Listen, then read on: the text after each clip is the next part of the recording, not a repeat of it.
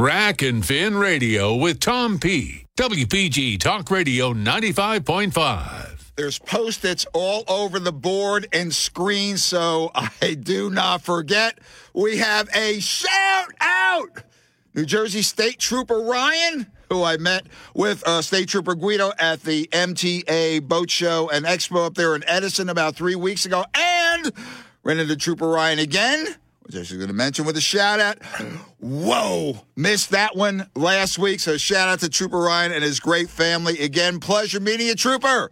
Get on the water, get that family fishing, get that family boating. Hey, you're inside Rack and Fin Radio with me, Tom P. Weekend of March twelfth and thirteenth, halfway through the Ides month. It is the cruelest month. What was it? sixty-five, sixty-eight, seventy degrees on Monday? And what was it, Wednesday, I'm up there in Waretown at a traffic light. Snow's hitting the windshield. Well, again, March is the cruelest month, but that white perch bite will resume. We have some ugly weather today. And it should be uh, going to gangbusters again. I'm saying this. I'm going to say this in the next segment as well by Tuesday or Wednesday. Okay, coming up, we have Tom Foddy. This is Fish Management Talk.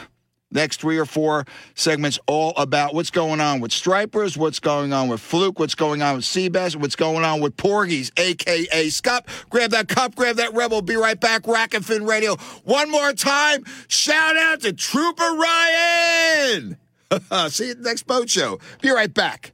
Rack and Fin Radio. When you need to know, it's W P G Talk Radio ninety-five point five and the W P G Talk Radio app. Rack and Fin Radio with Tom P. W P G Talk Radio ninety-five point five. This coming Monday, Uh, the Atlantic States Marine Fisheries Commission will be uh, having a meeting discussing Amendment seven to the Striped Bass Management Plan. Now, this past week, early in the week, there was a meeting uh, sponsored by, uh, I guess not sponsored by, uh, the, the Recreational Fishing Alliance, the Fisherman Magazine, uh, Folsom Wholesale Distributors up there in, what's that, Mawa, McKee Drive. But one wrong turn up there, you end up in Suffern, New York, or who knows where else.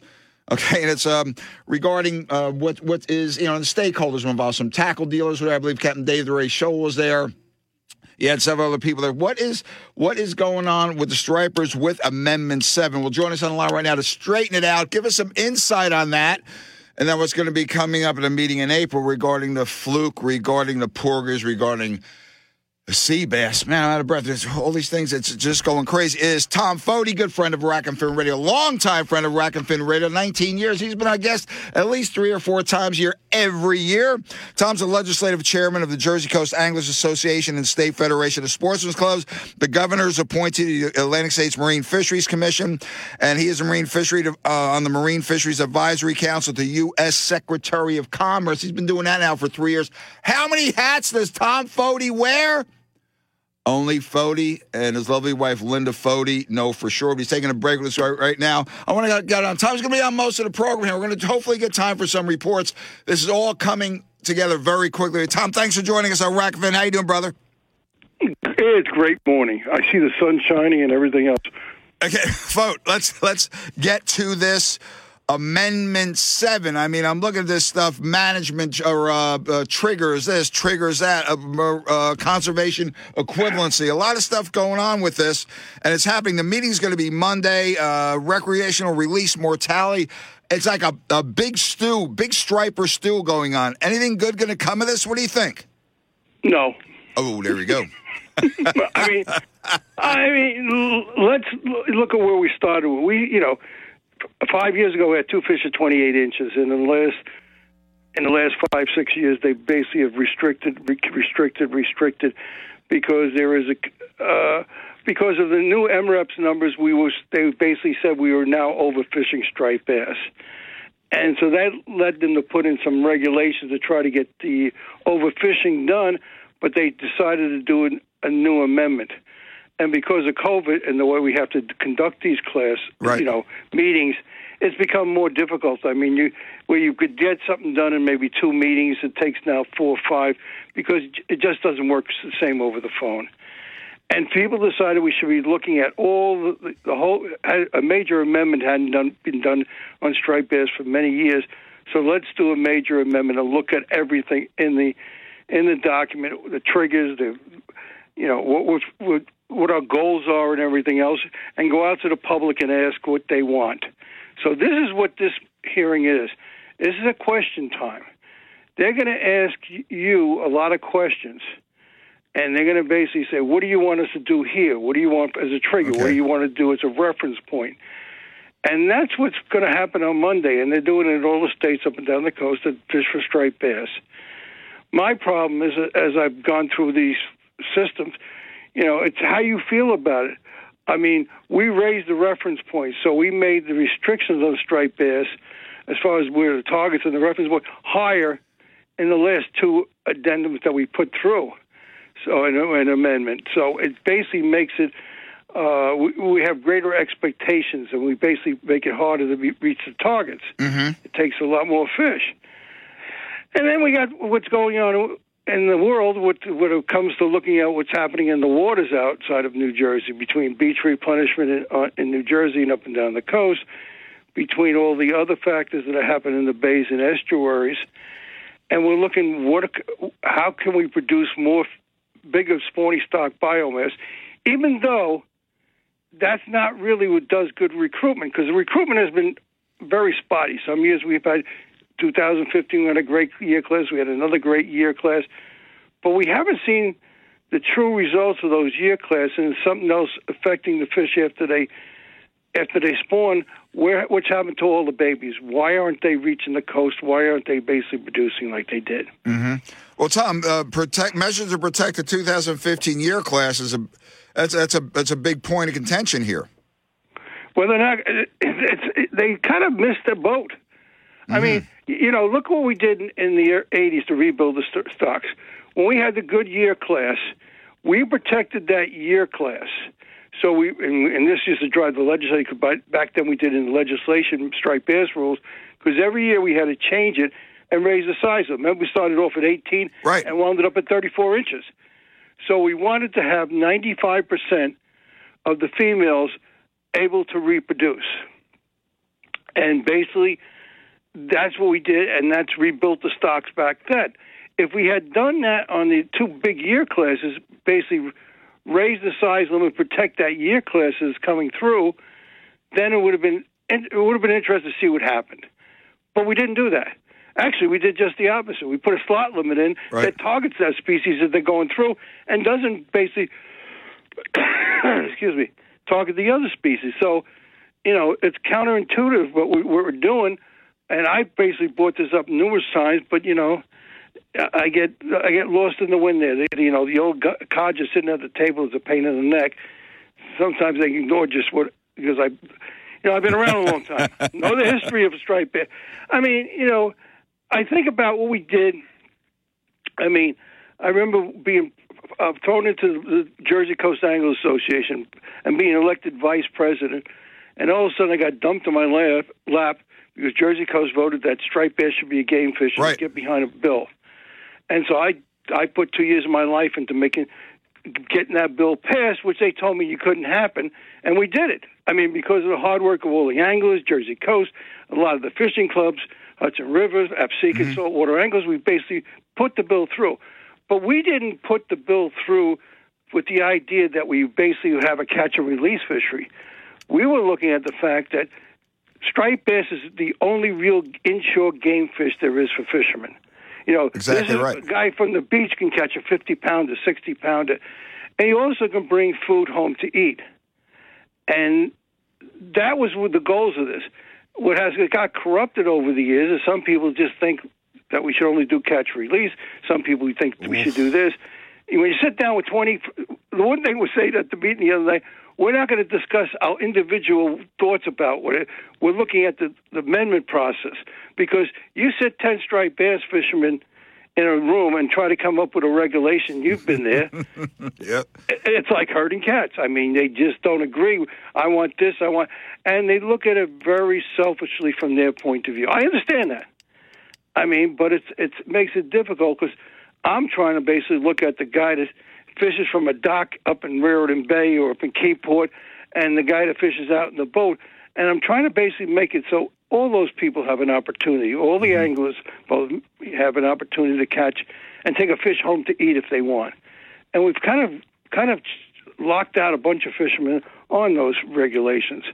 So I'm looking at what's going to happen in the next year and a half, because this is this process is going to be taken at least till next year. We're not going to implement anything till right. next year, and there'll be there'll be we'll we'll handle this thing back in May, maybe, and then we'll look at it again in August, and they'll probably vote at the final amendment. And their planning is to do it in New Jersey in the annual meeting, because this is the meeting we've postponed for, for since nineteen uh, since twenty twenty because of the COVID. COVID, right? But it looks like yeah. we're going to have it this year. Well, Tom, we're laying the groundwork now for it now. But one thing, Tom, the the recreational release mortality. You get some of these associations or organizations, whatever you want to call them, that are calling for strictly catch and release. Say that catch and release mortality. I'm going to quote where, but, you know, it's it's um, it, it's absolutely false. It's a red herring. It's disingenuous. It's a lie. Like, really totally minimizing it. And yet, catch and release mortality, especially when guys are using light tackle and warmer water, people, that, that's a that's a, a reality. Tom, what are you talking, eight percent, ten percent, twelve percent? Okay, here's, here's where you got to look at hooker release mortality. You got to, there's three factors to come into it. Right. It's water temperature, yep.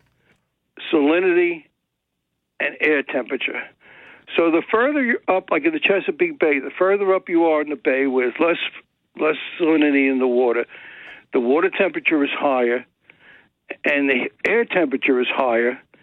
The it, hook and release mortality maybe goes from five percent or eight percent or whatever it is to about thirty percent or even higher. Whoa! Because, yeah, I mean, people don't, they said, well, I released this striped bass and it looks good in the water. But we found out through tagging studies when they basically did it in ponds in Massachusetts and a couple other places, when they looked at uh, hook and release mortality, they you see that in warmer water, it basically, and in, especially in low salinity water or the air temperature is high, everything compounds on that to make the fishery, right. not, the baker striped bass is not able to survive. What happens, it builds up lactase, lactic acid when it's fighting you. And the lighter tackle you are using, the more you have the fish has to fight against to get you. I mean, I don't fish anything less than if I'm fishing, because I'm doing, you know, we're all doing mainly hook and release anymore mm-hmm. because we only can take one fish at a certain slot. So I don't go fishing with light tackle anymore in striped bass. I used to go with six-pound test, eight-pound test from the beach. The, the, from the beach now, the lowest I use is thirty-pound test, and in the boat, the lowest I use is forty-pound or fifty-pound test, because I want to get them in as get the bass in as fast as possible, so I can release them healthy. And again, the bigger the fish are, and the more you handle them, the bigger the hook and release mortality, you know. Right. I hate to say this, but when you stand up holding the fish, and you know, to get, get that, you know, money shot. The hero shot, yeah. The hero shot, you're putting stress on it. So I've decided personally that I will not lift any fish out of the water unless I'm keeping it. So the only mm-hmm. picture you'll see of a striped bass, because sometimes the captain yells, Tom, let me take a picture of you holding the fish. I says, only if I'm going to take it home to eat. Because I'm not going to otherwise take the fish out of the water, release it in the water. And that's really what we need to start doing. Well, Tom, I noticed, I, I noticed some, again, some of these organizations and clubs, whatever, and, and they, people, I use the fly rod too, especially the, the the saltwater fly rodders. Now, not the Saltwater Fly Rodding Association, not naming a, anything in particular, but they seem to be really outspoken about, I forget where, where it was, last year, some it was on it was online somewhere. Some group was calling for a, Tom, a ten-year moratorium, catch and release only, ten-year moratorium on harvesting stripers. I don't know if I sent you that or not. I, put, yeah, I, I, I, had, to put, yeah, I had to put my coffee down and say, what the hell's going on here? Well, well, it was just not fly fishermen. Understand, that's not, I mean, I'm a fly right. fisherman. Yeah, you yeah, know, me I too, help, yeah. I, I mean, I helped start with Bobby Popovics. I was one of the original members of the Atlantic Saltwater Fly Rodders located in Seaside Park. Yeah. But except I stopped fly fishing and went to meetings. That's instead what I do now. And Bobby laughed at me. Matter of fact, in the bylaws of saltwater anglers, it's not because of me. They we're not allowed to discuss politics at a meeting. Fisheries oh, politics. God. Last time I but saw anyway, Bob, was Bobby Popovics, uh, the restaurant up there on Route nine in Bayville. Absolutely yeah, amazing. Shady Rest. Shady Rest right there, right, right off uh, Butler Boulevard. We used to have a place down there. And where you find Bobby? On the beach casting? No, he's usually in the back, Tom, in his rosebush thing, his rosebush yes. grotto. Mary Mother of God. I said, I said, I said, Bobby, what, what are you doing, Rose? He says, go inside, have a pizza, leave me alone. Yeah, I mean, we're getting off on a tangent, but yeah. When Bobby told me to tie flies, he says, I'm the worst fly tire in the world because I was trying to paint. We were making poppers back then, and I'm painting it with a Q-tip and getting cotton all over. I says, that adds to the ambiance of the, the Bobby would just shake his head. He's one of the best fly tires I've ever met and one of the um, nicest people I've ever met. Amazing. Former Marine. Vietnam yep. Marine. Amazing. Okay, Tom, back to the, but again, the the people I speak with who want it, catch and release only, the majority wheel the long rod. And Tom, like I said, you see me, I fly fish as well. So is it no, is I, it like I, is, I, I it pitting, you, is it pitting one against another, another, another? What do you think? I mean, I don't, Drew, it's fly.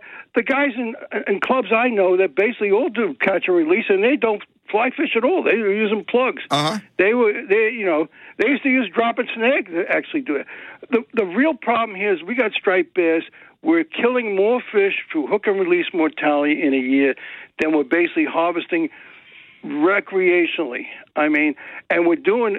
Matter of fact, fifty-one percent of the latest data we saw was fifty-one percent of the hook uh, of the total mortality comes from hook and release fishing.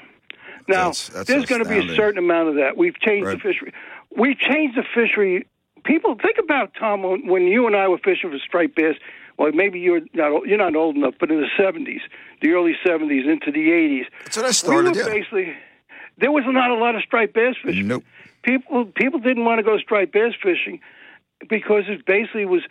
You had to be. You had to know what you're doing. You had to sit on a jetty at three o'clock in the morning, and you know, give up your front teeth, which I did one year by falling on the rocks. Yep. But you know, that's what you needed to do. You needed to be out there in all types. So that was how, how the fishery was burnt. But now it's different. All you needed to do was was snag a bunker, put a bunker on, and basically you can catch a big striped bass because it got so plentiful after the moratorium came out of being in place. So a lot of people also, we put more restrictions on black sea bass, which we're going to do again, scub, and summer flounder, made the size limit so on, where people have to go out and catch thirty summer flounder to keep get one to keep. And I don't like going out to catch thirty summer flounder. It's not, some people love to catch and release summer flounder, but I'm not one of those. Mm-hmm. I want to go out and get one to eat and take stop fishing for them once I have my bag limit. That's it. But it's, and we've changed the fishery. We've changed what happens with fishery. And people just, we have more striped bass anglers than we, we've ever had ever, before. Yeah, ex- exactly. Yep. So there's more pressure on the fish. I mean, and if you put in that catch and release, we've always knew that striped bass was going to be, there was going to be a lot of fish killed by catch and release. Because even when we were fishing, we used to release a lot of fish. I mean, I used to release them from the jetty, release them from the beach. People did that. Also, this is a whole different ball game in seasons. Mm-hmm. You know, When, when I was, yeah, I caught a, uh, a forty-six pounder of uh, lavalette on eight pound test in nineteen eighty-six. And that was, it was this Pearl Harbor Day, because I always remember what day it was, because it was Pearl Harbor Day, mm-hmm. December seventh. seventh. But that was the end of the run. We were finished. The, the water was so cold, the bluefish, if you pulled them in early in the morning, they, you kind of drag a fifteen pound bluefish in, and it would release. As the water warmed up a little bit in the shallows, mm-hmm. they'd fight harder. And same thing with the striped bass. Now, we're talking about fishing in the, from the surf from January because the water's so warm. So, yep, exactly right. Well, Tom, listen, I hate to interrupt. You're up against a hard break. Tom, you're going to hang in for a couple more segments, correct? Sure. Okay, we're up against a break. Be right back. Rack and Fin Radio with Tom Foddy talking bass and uh, Amendment seven. Now, we're going to get into some... Uh, fluke and some sea bass and some porgies, a k a. scup, a little later. Be right back, Rack and Fin Radio. You could win one million dollars with the perfect bracket in the Million Dollar Bracket Challenge on the W P G Talk Radio app. Register now and we'll remind you to pick your teams when it's time to fill out your bracket. The Million Dollar Bracket Challenge is made possible by Progressive Fence and Rail. Privacy, protection, perfection. Progressive Fence and Rail dot com. Sign up for the Million Dollar Bracket Challenge now on the W P G Talk Radio app. Did you know the average adult changes careers seven times before finding the right position? How many jobs will you go through before you find a career that fulfills you? Try Town Square Media Atlantic City. If you're ready for a new challenge in a fun and exciting work environment, Town Square Media may have the opportunity you've been waiting for. We're looking for a motivated and creative sales assistant for South Jersey's market. You'll assist the sales team to create and design presentations and proposals that will blow away the competition. Best of all, you get to start a career in digital media advertising. Oh, and there's one more requirement. You must be able to have fun at work. If you're detail-oriented, if you're no stranger to the latest office software, and you're bursting at the seams with creativity, contact Market President Mike Rubel at mike dot rubel at town square media dot com. That's mike dot rubel at town square media dot com. Take your first step towards a larger career. Town Square Media is an equal opportunity employer. Hi, I'm Al Abaroa, founder of Knight Strategic Wealth. Inflation is picking up, markets are volatile, and the dream of a comfortable retirement is harder to attain than ever before. Nobody wants to run out of money in retirement. That's why I'm going to share something that your financial advisor doesn't want you to know. With our investment strategy, when the stock market goes up, you earn a market-linked return that locks in every year. And when the stock market goes down, your investments won't lose a dime. There are no unnecessary fees, and it works for your investments, money to brokerage firm, or even money at a bank. It's simple, it's safe, and that's why savvy investors work with us. Want to learn more? Text free to eight three three, eight nine eight, oh five hundred and we'll send our retirement readiness kit directly to your phone right now. If you want to help build a retirement portfolio that will go up with the market and never lose money, get our retirement readiness kit today and see how this strategy can help secure your future. Text free to eight three three, eight nine eight, oh five hundred. Text free to eight three three, eight nine eight, oh five hundred. The Advanced Heart Failure team at Deborah Heart and Lung Center knows that, like your vehicle, your heart has a check engine light. You may not recognize your personal warnings, like sudden weight gain, loss of appetite, swelling of your feet and ankles, or coughing and wheezing. Engage the region's leading heart team at Deborah Heart and Lung Center, because when it's advanced heart failure and your heart's check engine light is on, expect answers and solutions. Learn more at Demand Deborah. .org. Not everyone has the rhythm to be a good dancer, and that's okay. But if your heart is out of rhythm, that's another story, like a serious heart condition that needs attention. Fortunately, the latest treatment options and some of the nation's most skilled cardiac physicians are right here at Deborah Heart and Lung Center. So dance on over to demand deborah dot org and schedule an appointment.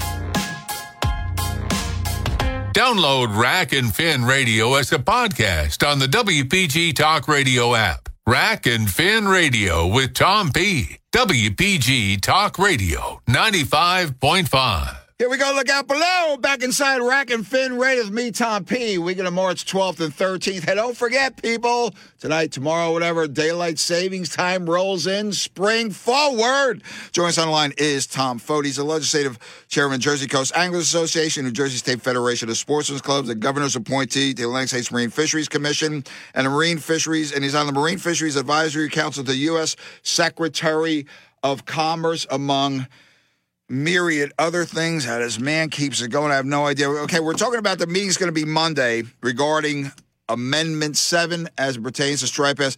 Tommy, well, what should we do with this? Now, again, all these things are on the, on the board. Management triggers, measurements to impact the two thousand fifteen year class, recreational release mortality we were just talking about, conservation equivalent. What's going on? What do we do? What can we do? Okay, what you should do is listen to the hearing. If you can't make the hearing for some reason, it will be online. All the hearings will be online, and you can actually listen to the recording of the hearings. You, what I suggested to some of the clubs is, is let's get together, and, you know, that group that kept met the other day is good, because they were just saying, what should we do at the hearing? Because that's what they wanted yep. to know. There was not what we should do with regulations, but we're, they were trying to gather information. What questions should they ask, and what questions should they answer? And that's really what you need to do. You need to go to the hearing and listen to what they're presenting. Mm-hmm. And then might take notes, because if you're, the striped bass is important to you, take the notes. And after the after the hearing, that's when you come up with your position. That's when you need to sit down and write a little note. Doesn't have to be, like, grammatically correct. As you've seen, some of my emails are horrible. I no, mean, no, look- they're not horrible. Tom, a little tweak here and there. But you really need to listen to what's going on and then discuss it among yourselves. And that's what I'm recommending to the Jersey Coast or any of the clubs, because we're going to come up with a position. We don't have to do it by Monday. What you need to do Monday is sit, listen to what they're presenting, right.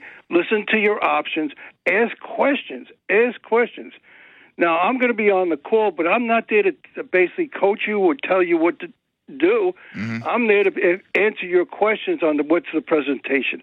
So we'll, I will be there. Adam, uh, Joe Semino will be there. And we're there to answer your questions on what we're proposing. And we're trying to gather information.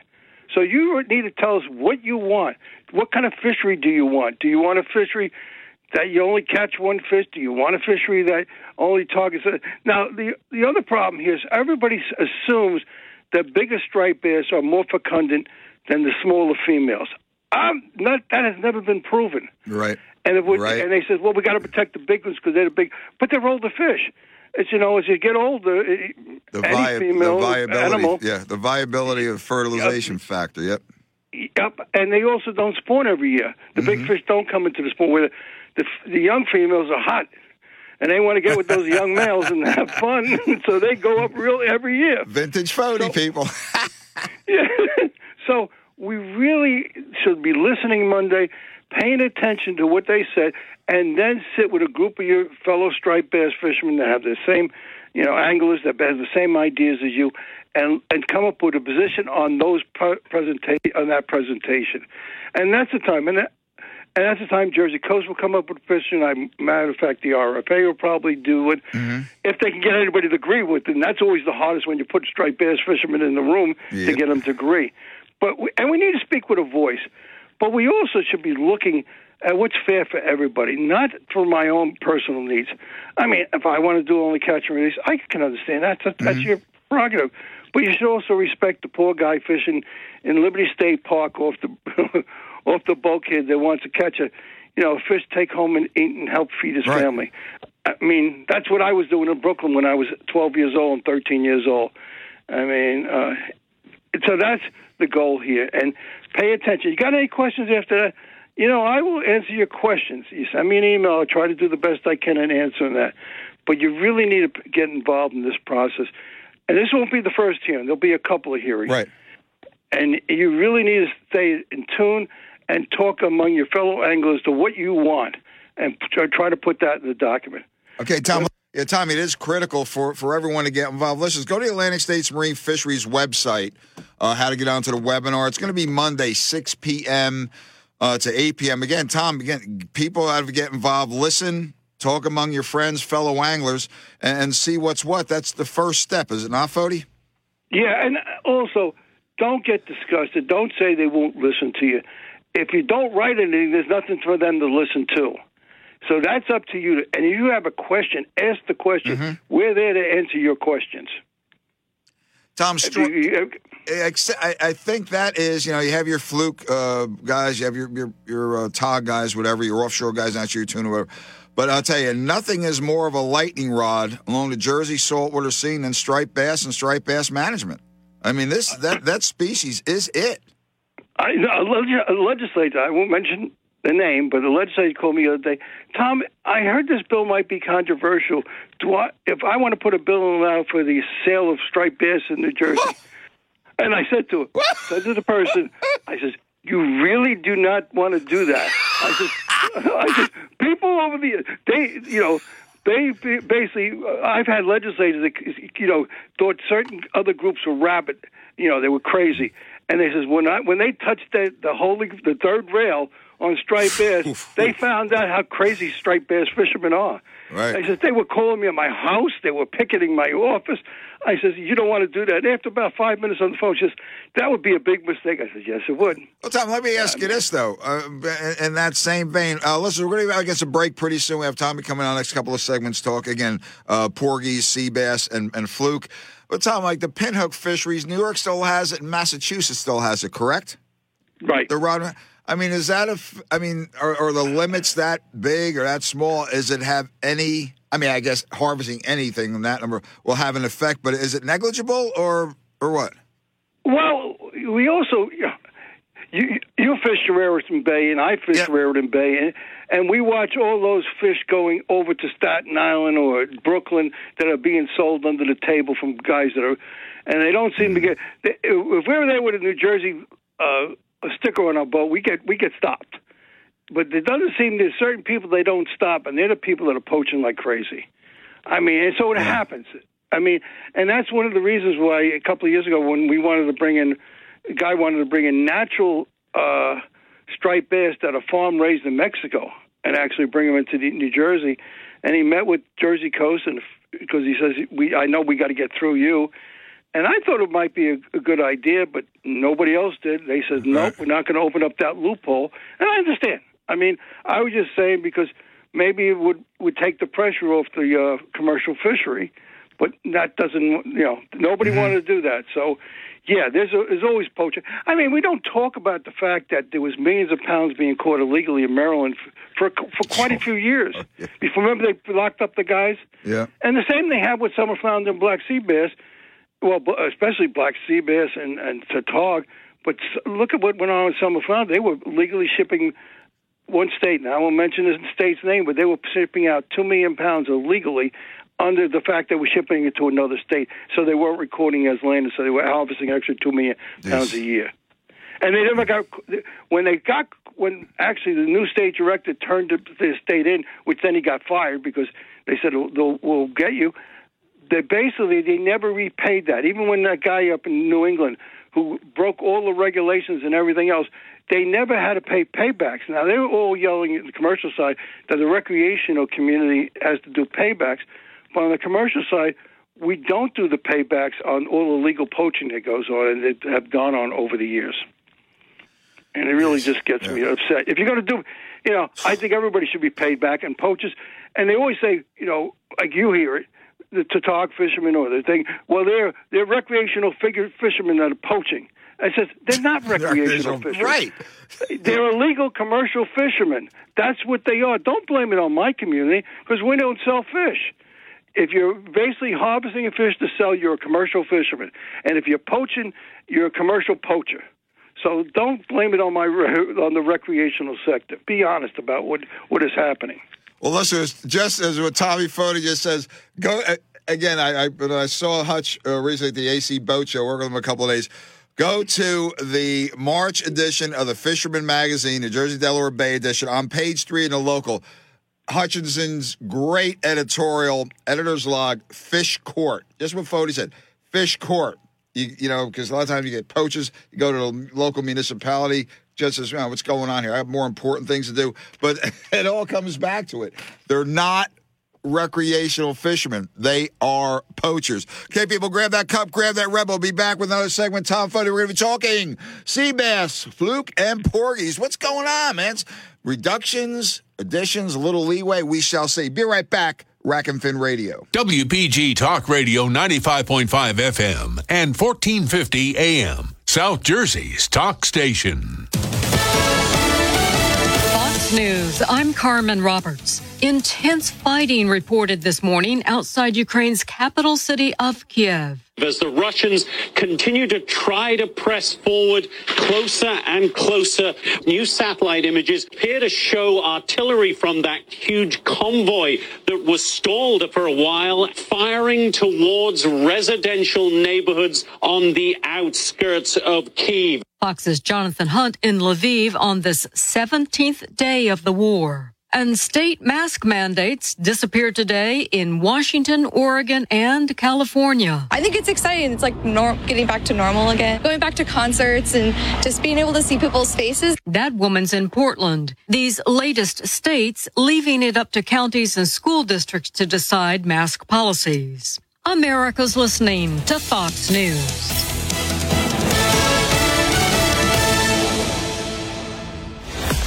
Your W P G Talk Radio ninety-five point five AccuWeather forecast for South Jersey. Periods of rain overnight, low forty-four, increasingly windy Saturday with more rain heavy at times along with a rumble of thunder. Rain will mix with and change over to snow later in the afternoon, high fifty early, temperatures falling into the mid-thirties by the end of the day. Windy with clearing Saturday night, low twenty-two, partly sunny and breezy Sunday, high forty-one. I'm AccuWeather's Carl Erickson on W P G Talk Radio ninety-five point five. Rack and Fin Radio with Tom P. W P G Talk Radio ninety-five point five. Yeah, welcome back to Rack and Fin Radio with me, Tom P. Weekend of March twelfth and thirteenth. Joining us online is Tom Foddy. He is the Legislative Chairman, Jersey Coast Anglers Association and New Jersey State Federation of Sportsmen's Clubs, the Governor's appointee to the Atlantic States Marine Fisheries Commission and the Marine Fisheries Advisory Council to U S. Secretary of Commerce.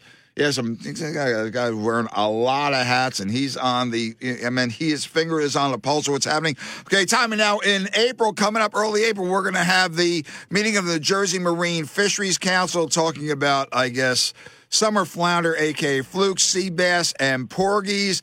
Tommy, on the fluke situation, I'm seeing that maybe we have the option to liberalize uh, up sixteen percent or something like that. Right. So I mean, and, and it should have been greater, but you know, we're we're we're we're dealing with the Mid Atlantic Council. It's not to really right. let, and they follow Magnus and Stevens Act and the, some of the crazy rules that allow them to be more conservative than we need to be. And so they can only give us sixteen percent, but they could have given us a lot more. Yeah, again, listeners, going back to Hutch's editorial the previous month, February, fluke crumbs, you know, whatever, going in on that. Tom, what do you think? sixty percent, could it have been as high as twenty-two, twenty-three percent? We could have done a whole different thing of what we're doing. Is we're basically putting fluke regulations to protect the spawning stock biomass, even though the stock assessment, again, I'm getting a little technical, but the stock assessment says recruitment doesn't be isn't based on spawning stock biomass. It's based on environmental conditions, and that's the problem. And so we're trying to get to the figure where the spawning stock biomass is so big, but we've had that for years. We have it, you know, way above when we produced all those you, you, great recruitment years twenty years ago when they were stocks was, was you know ones, twos, and threes. What I mean by ones, right. twos, and threes, they were fourteen, sixteen to sixteen inch fish, yep. and they were because fluke basically gets sexually mature at twelve to thirteen inches. So again, the young females were doing what they were supposed to do and producing a lot of eggs. Now we have fish all the way out to you know twenty-four, twenty-six inches, you know twelve years old. And we're not producing recruitment, and we don't know the reason why. And so what they do is, because they can't do force the females to produce more eggs and, and fertilize them, they basically got to stop the fishermen from fishing for them. And we're not the problem in some of these species. Mm-hmm. We're, we we contribute to the harvest of them, but a lot of what's happening on, whether it's summer flounder, whether it's striped bass, whether it's porgies, it's environmental. I mean, we've done everything right on weak fish, and where were we at? We're still at one fish, and we still haven't rebuilt the stocks. So anyway, sometimes I just say they, and it's not just on the recreational side; it's on the commercial side. Sure, we have we fight over crumbs between exactly. ourselves, you know, we, mm-hmm. with these quotas and everything. But really, we're only getting crumbs to fight over, and that's my been my argument. Instead of basically saying we're not taking this anymore, we basically want regulations that make common sense, which we have not done. And N I M shouldn't be managing so they don't get sued. And that's what's been happening for the last twenty years. And you notice I'm getting a little upset. But that we're managing fisheries, not for fishermen, not for harvesting, not for basically protecting the, mm-hmm. the, both fishing industries. We are basically doing it to avoid lawsuits by, you know, the groups out there that have a lot of money, ten times more money than even N I M S has. Mm-hmm. And they basically file lawsuits. And N I M S had to pay for it. In the nineties, they were spending about a tenth percent of their budget on lawsuits, and they wanted. They decided Jesus. They weren't going to get sued anymore, so they're going to be super yep. conservative, and we're paying the consequences. Well, Tom, uh, back to the the, the yeah. Well, and this is Pew Pew Truck. Just think they were P E W, and we'll leave it at that. Whatever, uh, Tommy. Again, on the sixteen percent, uh, a week on either end of the season, maybe a slot fish. How do you see this playing out? What are some of the options you're hearing? I'm hearing they put down a bunch of options. They're sending it down. Uh, the, the Atlantic States Marine Fisheries Commission, summer flounder, striped, black sea bass, and you know, scub board will meet, and I think it's the twenty-fourth, and we'll discuss and approve the state plan so they can basically, it gives them the mechanics to do conservation equivalency, mm-hmm. what they can do, what method they can use. And then New Jersey will come back with the uh, what, what's been approved for their state to do, from that meeting, and then put it before the Marine Fisheries Council. And there'll be a bunch of options, whether you want a longer season on the on the back end or the front end, whether you want to go for a slot fish. That's up to the New Jersey Marine Fisheries Council. Mm-hmm. And thankfully, I don't have that tough job, because trying to, again, satisfy the north, the south, the inshore, the offshore fluke fishermen, it winds up being difficult. Tommy, like now, you said, herding cats. You know, it's, yeah, it's just... Well, uh, Yeah, and people just say, well, can't we have a slot limit from fourteen to sixteen inches? If you put a slot limit and the, you, it's easy to catch a keep for fish, all of a sudden we start going over quotas. Now, we haven't talked about the nine hundred pound gorilla that's going to be in this year in the fisheries, is the fact that at four dollars and fifty cents a gallon or more, we're not going to have a lot of people running their boats. four fifty. Tom, the marinas I'm here is going to be close to seven. You know, because listeners, again, marinas, they're not ripping you off. You have D E P, E P A taxes, whatever. It's always, Tom, to me, I found it's always a dollar to a dollar ten, up to a dollar fifty more if you fill up at a marina. And marina owners, I understand, this is understandable. No bringing your cans to fill up your boat. You have to use their gas, and, and I get that. But Tom, that's going to be a uh, that's going to be a monster. I'm I'm covering yeah. that in my blog. I've. I saw, I guess it was in Manahawkin, a B P sign, and I took it, I, I think they're going to post a blog today or tomorrow, about, you know, it was six forty-four, and this was back, yeah. I think, in two thousand. Tom, it's, it's going through the roof. Like you said, it's the, it's the one thousand pound gorilla in the room photo. Yeah, it, it's going to impact Back Bay, I don't think so, Tom, but going out, for, you know, going out to the mid-range reefs, oh, sure, it's, that's going to have an impact across the board. Well, just think about all the poor charter boat guys. They've yeah. already booked trips at a certain price, and all of a sudden they're getting double the gas price. And they're going to have now, to go with a surcharge. Well, but Some. you've, you've made a commitment for a person. He's already booked to you. How do you get a surcharge out of him doing that? And you, that's tough. And I know the charter boat companies are trying to figure out what they're going to do with the price of gas.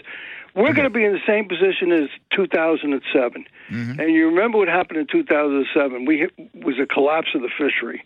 We had the boats being not sold, tackle being not sold, because yep. the gas prices were all the way up sky high.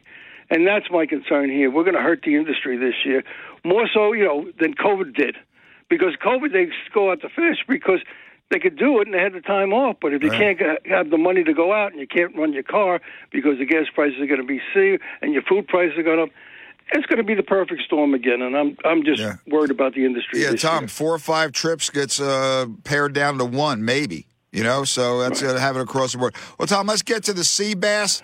Now, rebuilt uh, by, was what, two hundred percent, two hundred ten, up to two hundred thirty right here. And then we're looking at a twenty percent cut. Did I read that correctly?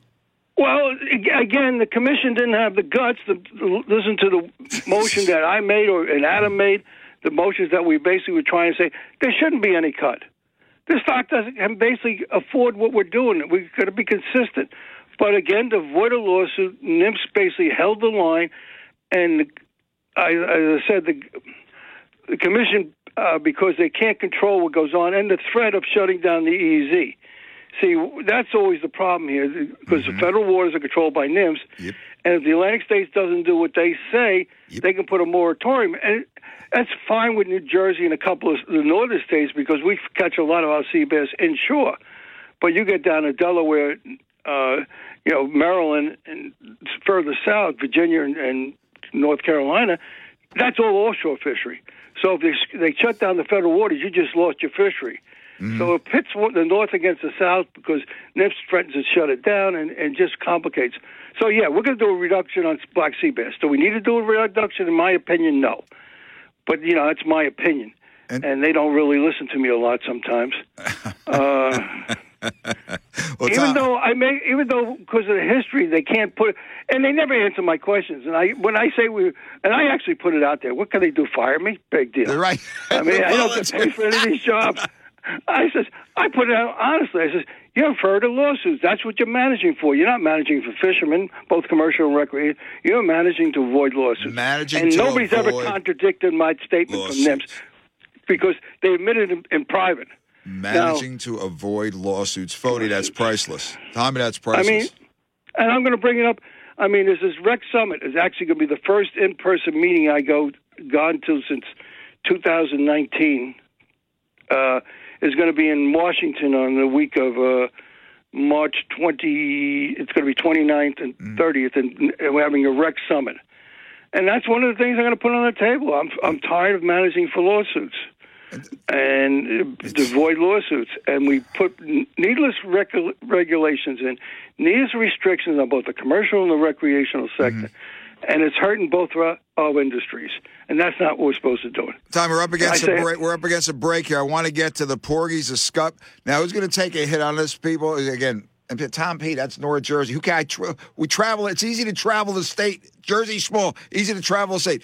Tom, jumping it from nine to ten inches, who I see getting hurt are party boats like the Dauntless, you know, uh, the, the Paramount, you know, boats like that, and, and the recreational guys who like to, to fill a sack with the, the scup. They're delicious.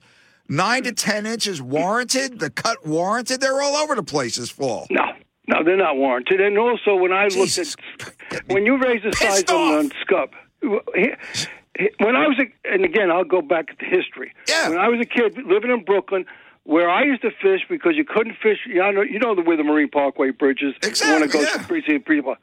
I You couldn't fish from the bridge, so I used to climb out the girders, which I mean I had to fight the rats crawling up in the girders. and uh, I was twelve or thirteen years old, and the most fish I caught besides snappers were porgies.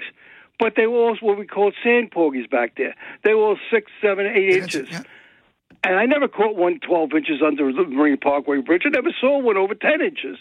So if you basically start raising the size limit, again, you're basically putting the subsistence fisherman out of the fishery, the guy who fishes from shore. So you you basically say, mm-hmm. you no longer can keep fish.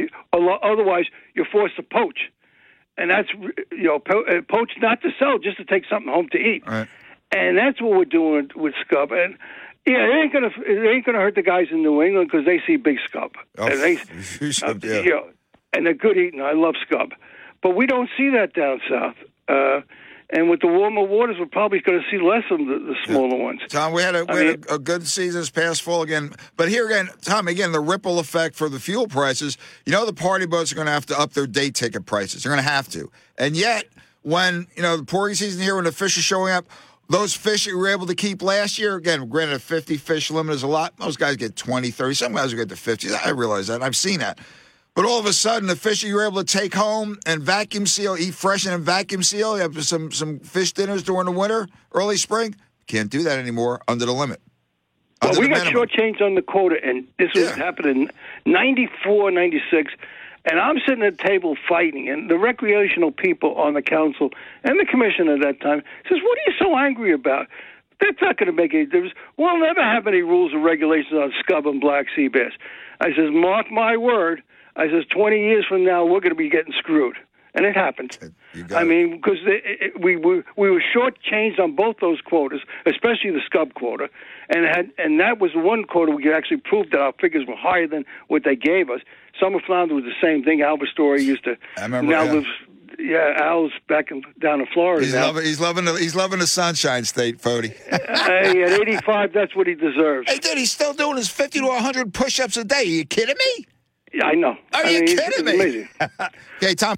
Anytime we're up against the break, we have to wrap it up. Get, listeners, getting involved. Uh, democracy's not a spectator sport. Getting involved. Tom, getting in the organizations. I noticed uh, working the boat shows, working somebody who has the Saltwater Expo coming up. Tom, organizations, like their mileage. I'm sixty-five, sixty-six. You're you're around seventy little. Where Where's the youth? Where, and I'm, by youth, I'm talking, check it out, when you're this age, you say youth. The thirty-five and younger. T to thirty, twenty-five to thirty-five, it seems, thirty-eight. Where is the youth factor? I don't know. They're too busy behind their phones, their smartphones, and they don't want to go to meetings. The, oh, we need them. I mean, I am now the still. When I first joined Jersey Coast many years ago in eighty-two, I was the sixth youngest board member. I'm going to be seventy-five in May, and I am still the sixth youngest board member. You're going to be seventy-five? Fact, yeah, seventy-five yeah. in May. And the two youngest board members that I have are in both sixty, so that's the kids. We call them the kids. Yeah. Now, we need the young people involved. I mean, the, you know, to Al and Don Moran, they're right, turning yeah. eighty this year. They actually just turned eighty. I just saw uh, Al at the um, A C Boat Don. Show. Or, or Don, rather. Yeah, he was at the yeah. uh, uh, Canyon Reels booth. Yes. I mean, it's it's... So we need you to get involved because these groups are falling apart. I mean, and it's not, and it doesn't have to be Jersey Coast. It can be the R F A. It can yeah. be your local club. You need to get involved, and you need to find out what's happening. And it's up to you. If you want to protect, as we most of us got in this thirty years ago, forty years ago, was to protect the, the harvest, protect the recreational fishery for the next generation. So if you want your grandchildren or your great-grandchildren to be able to fish like we were able to fish, mm-hmm. you need to get involved and you owe that to as a good citizen. Well said, Tom Foddy, Jersey Coast Anglers Association, among many other organizations. Tom is involved with legislative chairman, et cetera, sits on the council boards, whatever. Tom, I run, I ran out of space on the paper. Listen to your creds. Well, listen, hope to see you one day on the water. How's the lovely Linda, by the way? She's doing great, and you're going up to the Saltwater Expo. I'll be up there Friday. Okay, I, I, yeah, maybe yeah, maybe I'll see you. For, whoa, maybe I'll see Fody Friday. He dodges me whenever I ask him about going fishing. People, he is he is a dodger to the end. Tommy, you take care. I'll see you Friday, man. Oh, next Friday. Okay. What's it? The seventeenth or eighteenth or whatever. Yeah, so it's, I think uh, nineteenth or whatever. Yeah, I'll see. I'll see you then, T. Okay. Bye bye. Bye. He's a good man. Good man. Okay, be right back. Rack and Fin Radio. Oh, what's going on? If you're wondering what to do with your money in these unusual economic times, or if you have questions about retirement planning, I R As, four oh one k's, or taxes, then listen to The Heart of Your Money, Saturday morning at eight on W P G, featuring author and financial expert Joe Yakovich. The Heart of Your Money will focus on you, your family, and your financial portfolio. The Heart of Your Money with Joe Yakovich, Saturday morning at eight on W P G Talk Radio ninety-five point five. Harry Hurley for Ambient Comfort Heating and Cooling Professionals. Rising energy costs continue to be one of the top news stories. We might disagree about the solution, but we can agree to make sensible decisions to keep our home energy costs down. Start by calling my friends at Ambient Comfort Heating and Cooling for their fifty-nine dollars spring tune-up special for new customers. For just fifty-nine dollars, Ambient Comfort will check and clean your system to make sure it's safe and running at maximum efficiency, prepared to get you through the summer, regardless of who originally installed your system. If your bills were too high last summer, regular maintenance or a new system from Ambient Comfort may help with rising energy costs this year. When comfort matters, choose who I choose. Visit ambient comfort n j dot com. That's ambient comfort n j dot com or call eight five six, two one three, six five eight six. That's eight five six, two one three, six five eight six for your fifty-nine dollars tune-up. Tell them Harry Hurley sent you. Why is it that every March, everyone's either a basketball bracketologist expert or one hundred percent Irish? Uh, uh, not that there's anything wrong with the two. All you need to know this March is at Matt Blatt Kia in Egg Harbor Township or Toms River. If you have a job clearing three hundred fifty dollars per week, you could be approved with zero down, zero point nine percent financing for sixty months, or one thousand dollars cash back at Matt Blatt Kia on every clearly marked new Kia in stock. Stuck in a loan or lease? Matt Blatt Kia wants to get you released. So bring any trade to Matt Blatt Kia, even if you owe thousands more than it's worth. And don't forget, you can't make a mistake with our four-day love it or leave it return policy. Gotta be a Matt Blatt Kia. Offers with approved tier one or two credit through Kia Motors Finance. Not all will qualify. seventeen oh five for one thousand for sixty months. one thousand off all twenty twenty-two stickers. Go to matt blatt kia n j dot com for complete details. Expires four six twenty twenty-two. Matt Blatt Kia. sixty-two eleven the Black Horse Pike, Egg Harbor Township, and now on Route thirty-seven in Toms River. Download Rack and Fin Radio as a podcast on the W P G Talk Radio app. Rack and Fin Radio with Tom P. W P G Talk Radio ninety-five point five. You're back inside Rack and Fin Radio with me, Tom P. Final segment, wrapping it up. Hey, hey, let's long time no talk to. Let's get a report from Noel Feliciano, one-stop bait and tackle in Atlantic City. Ran into Noel at the A C Boat Show after he gave a tremendous seminar there, talking about fishing up Seekin Inlet and the jetties. Noel, get Boston, what's going on? Let me tell you something. Atlantic City's on fire. Even that's exactly what I do. Let me tell you something. Not because I'm here. It's just because of the fishery that we have here. It's just tremendous. It's just absolutely, we're between two rivers. We're all the way from Atlantic City, all the way up to Seekin Bay, all the way in the back, all uh-huh. that shallow water. And this is what produces fish. This is why we're in Atlantic City, man. Atlantic City is just not casinos.